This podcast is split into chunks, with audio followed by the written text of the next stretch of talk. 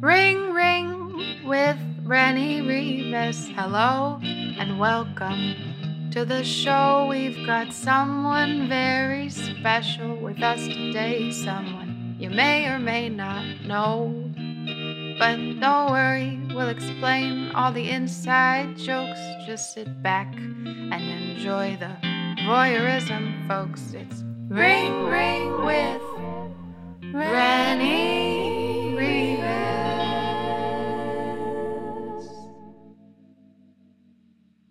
Welcome back. It's been 2 months. I hope you've been safe as the pandemic progresses and that you won't wipe out on this gnarly third wave, brah!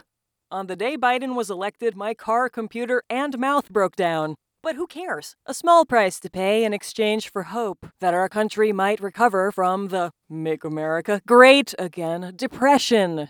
Speaking of recovery, this hiatus has allowed me to heal from unforeseen oral surgery. After the bone spurs were drilled out, my jaw decided to make a hold my beer joke. Real original, jaw, LOL. When I complained about having a dry opening, you might as well have chimed in with, "That's what she said." Get this. Turns out at least one of my molars is attached to my jaw and couldn't be pulled. You know what?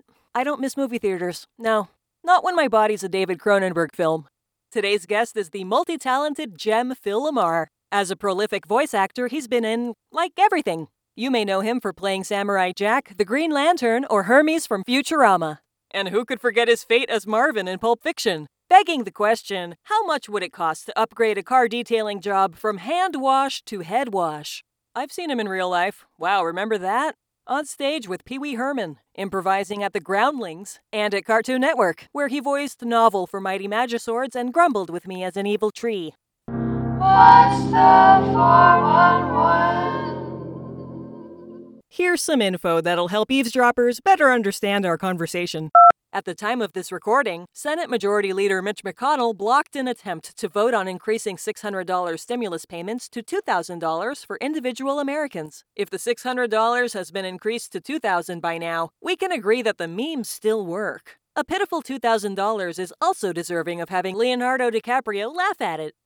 A chyron is a superimposed caption on a screen. Maybe you knew that. I did not. What is it, chyron? Kyron? Irish guy?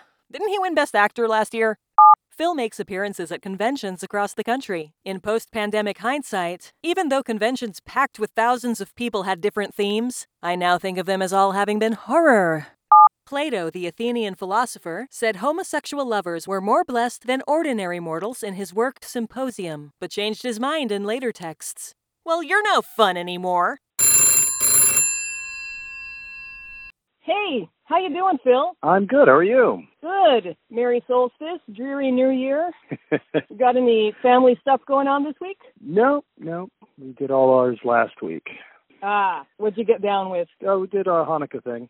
Personally, I'm not much of a holiday person. I think I've pretty much stopped celebrating Christmas at around 14. All right. Because it was just me and my mom, and I realized if we had to get a tree, then I was the one who had to clean up all the needles and stuff. So I'm like, I don't want to do that. If you're getting it from me, and it's making more work for me, I'm ready to opt out. Let's call it.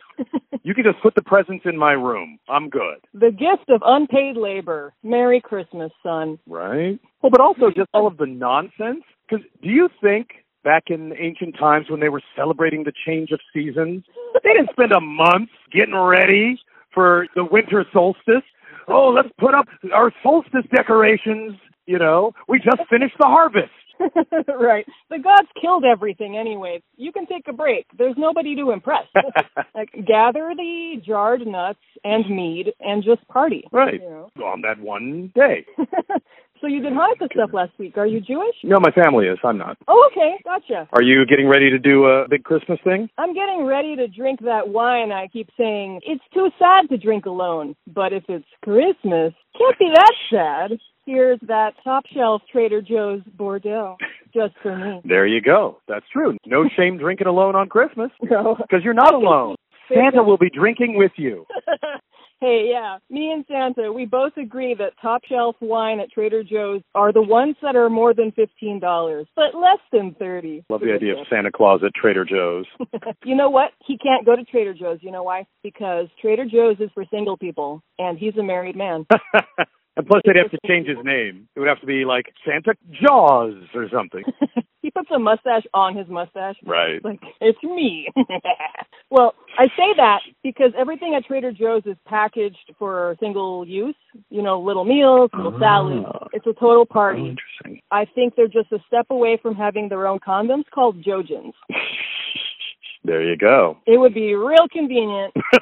Just grab your salads, get a pack of Jojins, cookie butter, and decent garbage bags. Let me add that. They don't have garbage bags. Maybe it's just me because I'm not single, but I find Trader Joe's to be like the least sexy shopping experience. Really? You're going to tell me Trader Joe's is less sexy than Ralph's or Smart & Final? I feel like it is because everything at Trader Joe's looks the same. Those other stores, they specifically make the produce section circular so people can look at each other. Okay. Variety. And those stores do sell condoms. And they have garbage bags, the sexiest component. We may have to talk about that on a different call. Your connection between sexiness and garbage bags. What are you, the praying mantis of Trader Joe's? I'm going to get me a lover and then dispose of them. Either that or I'm a really conceited, endowed man, and I'm like, yeah, I'm going to need a garbage bag for my situation. Garbage bags. Oh, God. I'm not going to need those magnums because I got the hookup with, what's Glad. The bag? Glad. I'm going to get some of those Glads. Well, we should move on now that you've outed yourself as being into water sports, because we really know what this is all about. If it's wine, I'm interested. Okay, the Jesus version of water sports, I'm in. Is that converting pee into wine? What is that? Look, it was hard times. The biblical era, water was hard to come by. Right? What do we know? Maybe they had urine at the wedding, and that's why they were so thankful. Goodness. But you're doing all right? Yeah, I'm okay. Now that we're going to get that whopping $600, I can't complain. I'm not sick. I'm not stuck with a roommate I don't like, which is worse than being alone, I'm sure. Yeah. What are you going to do with your big, fat paycheck? I'm trying to think what government department was in charge of what's a number just big enough to keep people from rioting? What is the least that we can give them that will shut them up? Well, Mitch McConnell math, let's see. It can't be four digits. That's too much. Right. Well, and of course, for him, it's all about Georgia anyway. It's like, so nobody in Georgia can count above, 600. That's as far as they can go. We gerrymandered the districts that have calculators. Well, how's that going? I haven't checked up on Georgia. I know that you were involved. You were promoting getting out the vote there. Yeah, I've been, donating and doing fundraisers and doing signal boosts to anybody else's fundraisers because, to me, it's like insanely important. Yeah. But I don't know. My great-grandparents were from Georgia, so I don't have a lot of faith in the Deep South. Uh-oh. Did they let you down? Well, eventually they let us out. I don't know. They got it right in November, so basically, to me, it's just like, stay awake. Don't go to sleep. Do it again. We have to go out again now. Hey, come on. It's Georgia. There's no snow. Just get up and vote. There would have been no solstice in Georgia. Just hang out and drink iced tea in December. Right. Mint julep. Where did you grow up, Phil? L.A. Oh, you did? You've always been here like me? Mm-hmm. What part were you in? The same place I'm in now. No way. The Valley, man. Nice. The Valley has changed a lot over the years. Yeah, there's places to eat now. Yeah. Well, and places to get your hair done. We grew up in Inglewood, but then my mother moved us out to the North Valley. And the total diversity and representation that existed in the North Valley at that time was us. Oh, no. And one family that people suspected might be Jewish. That was it. So now when I go visit friends in the Valley and I drive past a black barber shop, I'm like, are we in a different dimension? How is this possible? How is this guy making a living? Does he know? Right. Because I used to have to drive from the North Valley out to South L.A. to get my hair cut. Because there was no place in the Valley. So you went from one wood to a different wood, like Sherman Oaks to Inglewood. Right. What part of the valley were you in? Yeah, I was out in Granada Hills. Oh, Granada Hills. Okay. So where it's always, it's too hot degrees. Right. I was just in Granada Hills picking up flowers, and I had taken major painkillers 2 days before, and I thought, I'm not going to drive for 2 days. And then I was going to Granada Hills 2 days later, and I made the dumbest left turn, a turn that only emerges from chemical manipulation in your brain. Oh, geez. Somewhere in my lizard brain was the thought, this is a safe place to turn left, and now is the best time. No. Oh, God. I wish there was a honk that lets everybody know it's your bad. Like a different horn. You honk the horn and it's like, sorry, guys, sorry, guys. Yeah. The apologetic horn. That would actually be great if there was like a horn keyboard. You know, where you go, I'm mad. Oh, God. Or just a middle one where sometimes you do this like, I'm behind you.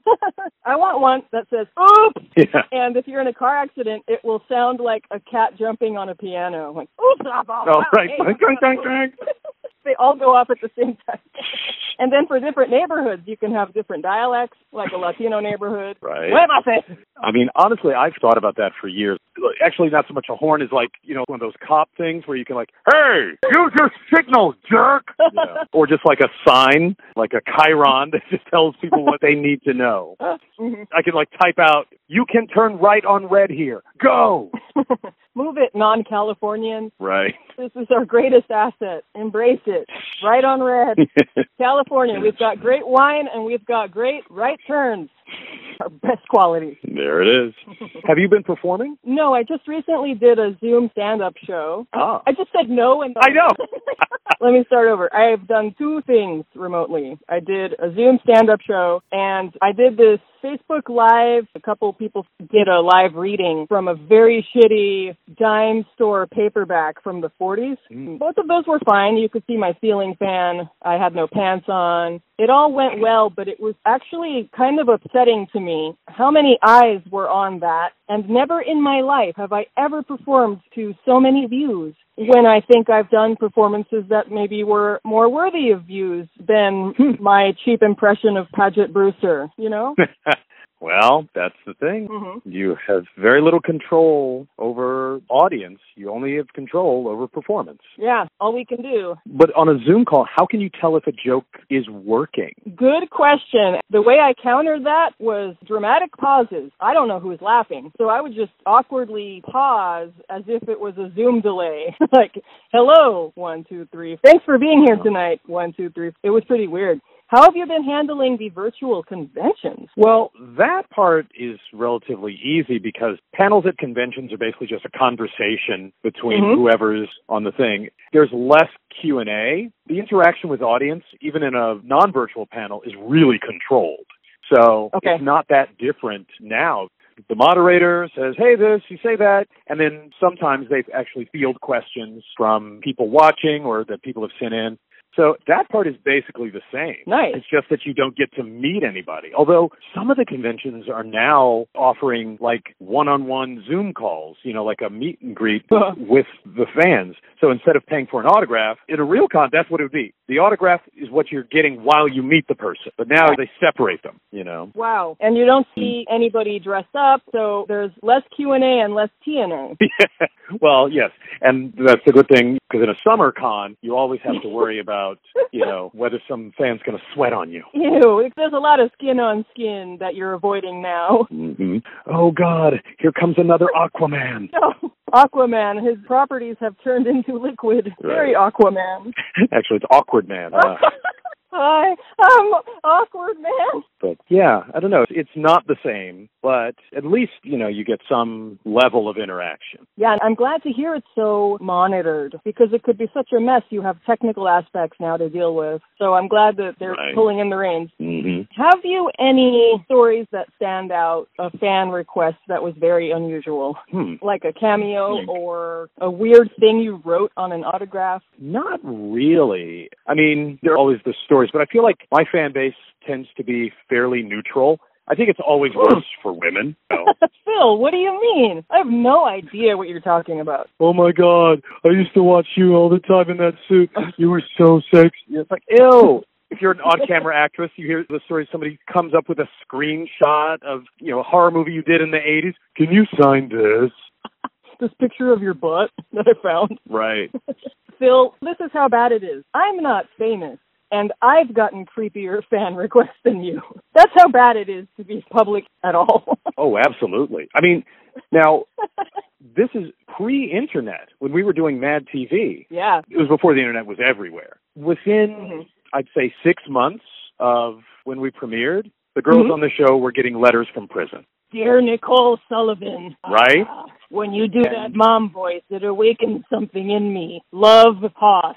Right. And now with the fact that, you know, everyone is accessible through the internet, there is no such thing as a private individual anymore. You said, I'm not famous. Like, you on a screen? You must be famous. Yeah, right. Putting anything out there makes you pray, honestly. Yay! Well, that's the next stage. It's not so much about changing the internet privacy laws. It's about changing society and training people to treat everyone like human beings. Well, good night, everybody. We have no hope. We're done. Actually, it is getting better. I see with my kids, the world that they're growing up in is definitely in a lot of ways better, you know. They still have hope. How old are your kids? They're teenagers. But I remember two kids coming out at 8th grade graduation. That never would have happened when I was in 8th grade. Yeah. You would not have even heard of that happening anywhere in the country. Oh my God. That to me is a sign of progress. Yes, for sure. At the time it was like, we don't have gay kids at our school. Just like, there are no black people in the valley. Those statements both were accepted, right? Right, yeah. And what they meant is, we don't consider that important enough to even look and see if any of those people exist or are part of our community. Yeah, we didn't think to check.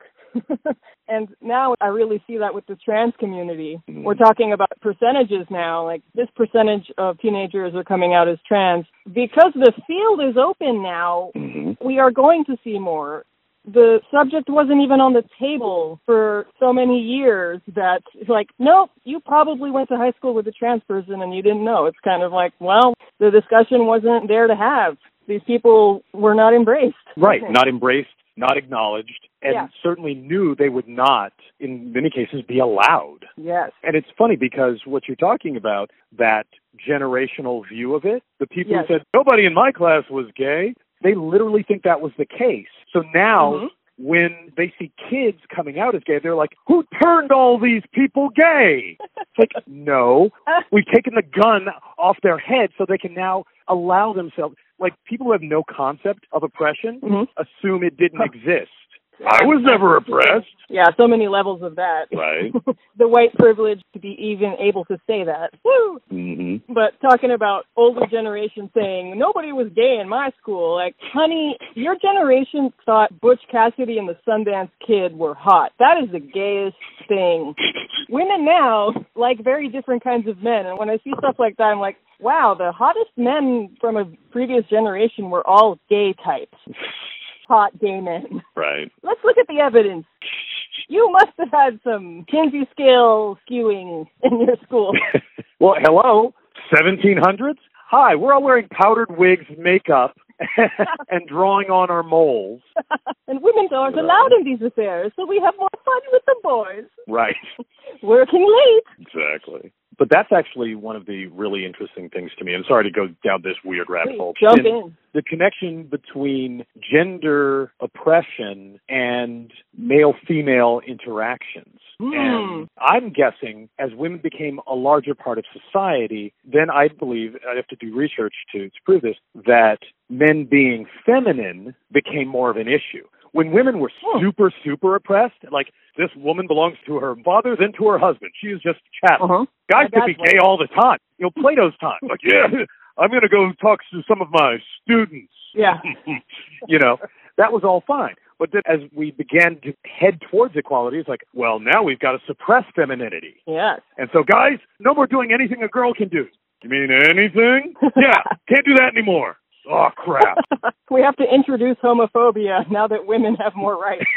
Exactly. Because if we keep making it okay to do things that women do, then that makes it okay to be a woman. And who wants that? They're already controlling, you know, our children. We don't know if it's ours. Totally, just redefining what's appropriate and what's not. Mm-hmm. Now that the rules are changing, what's okay? And the reason I hit to that is I was watching my kids growing up in a world with less toxic masculinity. Mm. Not only did that make it safer for the women in that realm, it also made it safer for a lot of the men. It's like, oh, yes. I don't have to define myself according to this rigid, it's like you can't cry, you can't dance. There are all of these things that you could not do and still be considered a man. Right. I love to see it. I love men, and toxic masculinity hurts them. I was going to say just as much, but I don't know. It's almost as much. No, not just as much, but it hurts them too. Yes. And I love seeing adolescents now with nail polish or liking whatever. I mean, the things that we thought were gay are so far removed from sexuality. Like, you like female singers? That's gay. Why? Right. Why is that gay? Exactly. Yeah, it widens it up. It's like, oh, now there's so many more things you can do as a man, which is hilarious. I guess it's that whole prison guard thing. All right, everybody shut up. Well, if none of the prisoners can talk, then you can't talk either. Fuck it. You're right. All right.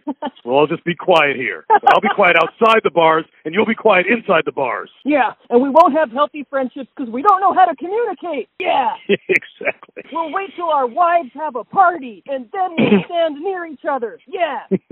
Or we'll bond over violence. That's the only way. Just thinking of a funeral for a bunch of manly guys, like, Ralph was my best friend. I saw him twice in the last 10 years, man. Those were good times.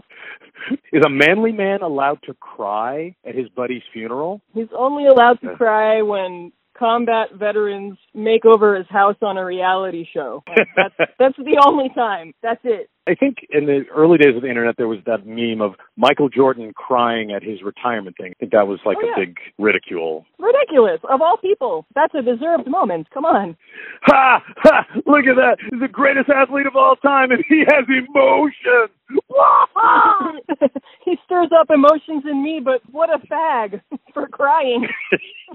Your kids are going to be a healthier generation emotionally. Let's hope so. I mean, I think we were on our way towards that until the current era started. Like, just read some horrible article about a guy in West Virginia who... It's already bad. Yeah. Was like openly a pedophilia advocate and violence against women. Like, he had websites for these things. And then after putting up the websites, ran for office. Yuck. Sounds familiar. So it's just like, okay, well, in our previous generations, there were a lot of bad attitudes, but at least there was some shame attached to them. It's like, well, you can't say you're a racist. Mr. Duke, is it true you were the Grand Wizard of the Klan? That person wears a mask. You can't prove that's me. So, but now we're in the age of the orange ones. Like, shame? I don't know. I don't even know what that word is. Is that now it's okay to not hide the awful things. Mm-hmm. Yeah, I said it, so what? Yep. Fuck everybody. That's the mantra. The idea of socially acceptable behavior is now, oh, I'm going to be politically correct and say things that other people agree with. How dare we be radical by finding compromise? My mind was going to cults, and if you're in a garden variety cult, the generic brand, there's repeated phrases for the leader, like, wash the cloth, anoint the crown, like, I don't know, some weird repeated thing, and now it's just, fuck everybody. Right. Fuck you. You're wrong. I'm right. Everything I say doesn't matter because truth doesn't matter. Yes, and once you do away with the concept of truth, you don't need euphemism anymore. Because euphemism was to hide truth. Yes. But now we don't believe in truth, so let's just say anything. Nobody's struggling with cognitive dissonance here. They're like, nope, we're just going to accept that it doesn't make sense. Yeah. Right. Here's my opinion on gravity. Hey, there's no need for euphemism if you say it loudly or you type it in all caps. Then it's fine. Right. Or you talk forcefully at a camera and have a YouTube channel and you seem somewhat articulate and clean. Then you are a voice of reason. Yeah, I think actually that's one of the problems is we used to have, culturally speaking, this idea that things that showed up in the newspaper or were on television had an inherent importance. And I think that has sort of gotten into our system so much that now that screens are everywhere, we didn't deprogram that from people. Yeah. So now you see someone on the internet saying something, and you take it in the same way you would take Walter Cronkite with the CBS Evening News. Oh, my God, you're so right. How terrifying. You're totally right. Someone on YouTube now would be like, I'm Schmalter Schmonspite, and the earth is flat tonight at 11. Right. And now somebody can say, hey, no, I saw a guy talking about how the earth was flat. So it's not just me. I saw it on my screen. Yeah. Must be true. Phil, must be true. What's really sad, Phil, is that in some other reality, suggesting that the earth is flat would be a ridiculous made-up idea that you and I came up with as a hyperbole for comedic effect.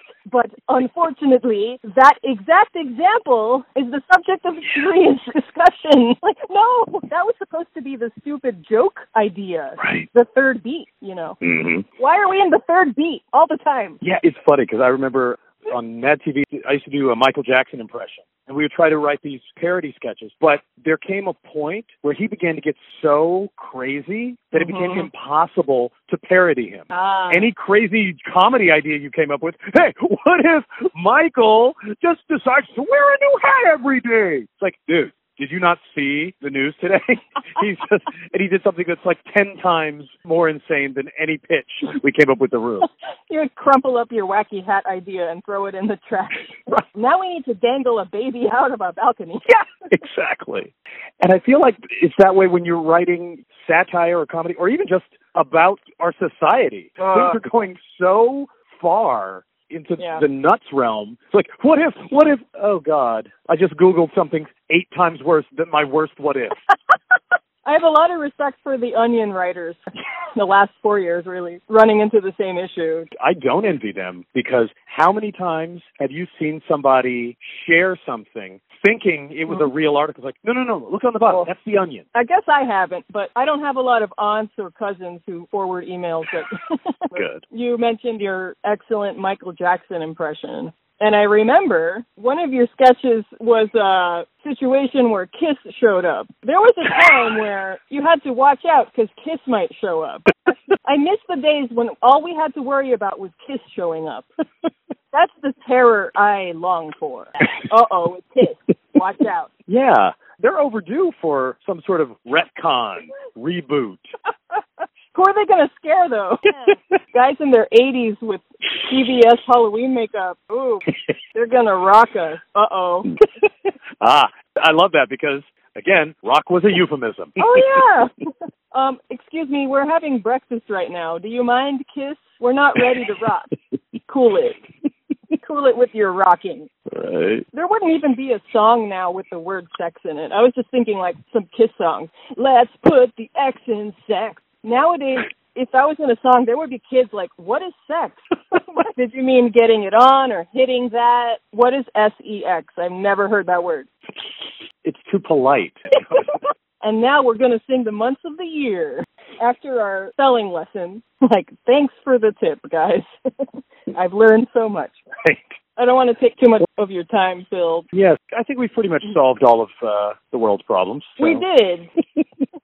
We'll just say everything clearly, loudly with our best mic and put it on YouTube, and we're right, everything we said. There you go. Well, I appreciate you so much for giving me your time when you could be getting that sweet cameo time or meeting Awkward Man virtually. Yeah. No, it's my pleasure. It's good to talk to you. You too, Phil. I'm glad you're making it through. With the $600, man, I'm reeling. You're rolling in it. Woo! I wonder if I can use a Groupon code, like save 20. If I put in the code, will I get more money? There you go. All right. Happy Hanukkah, Phil. Thanks so much. All right. Thank you, Renny. Take care of yourself, okay? See you on the other side. All right. Bye. Be well. Bye. Today's episode was brought to you by The Least Sexy Shopping Experience, Schmalter Schmonkite, and Letters from Prison. Please stay on the line for our next episode with Heidi Powers.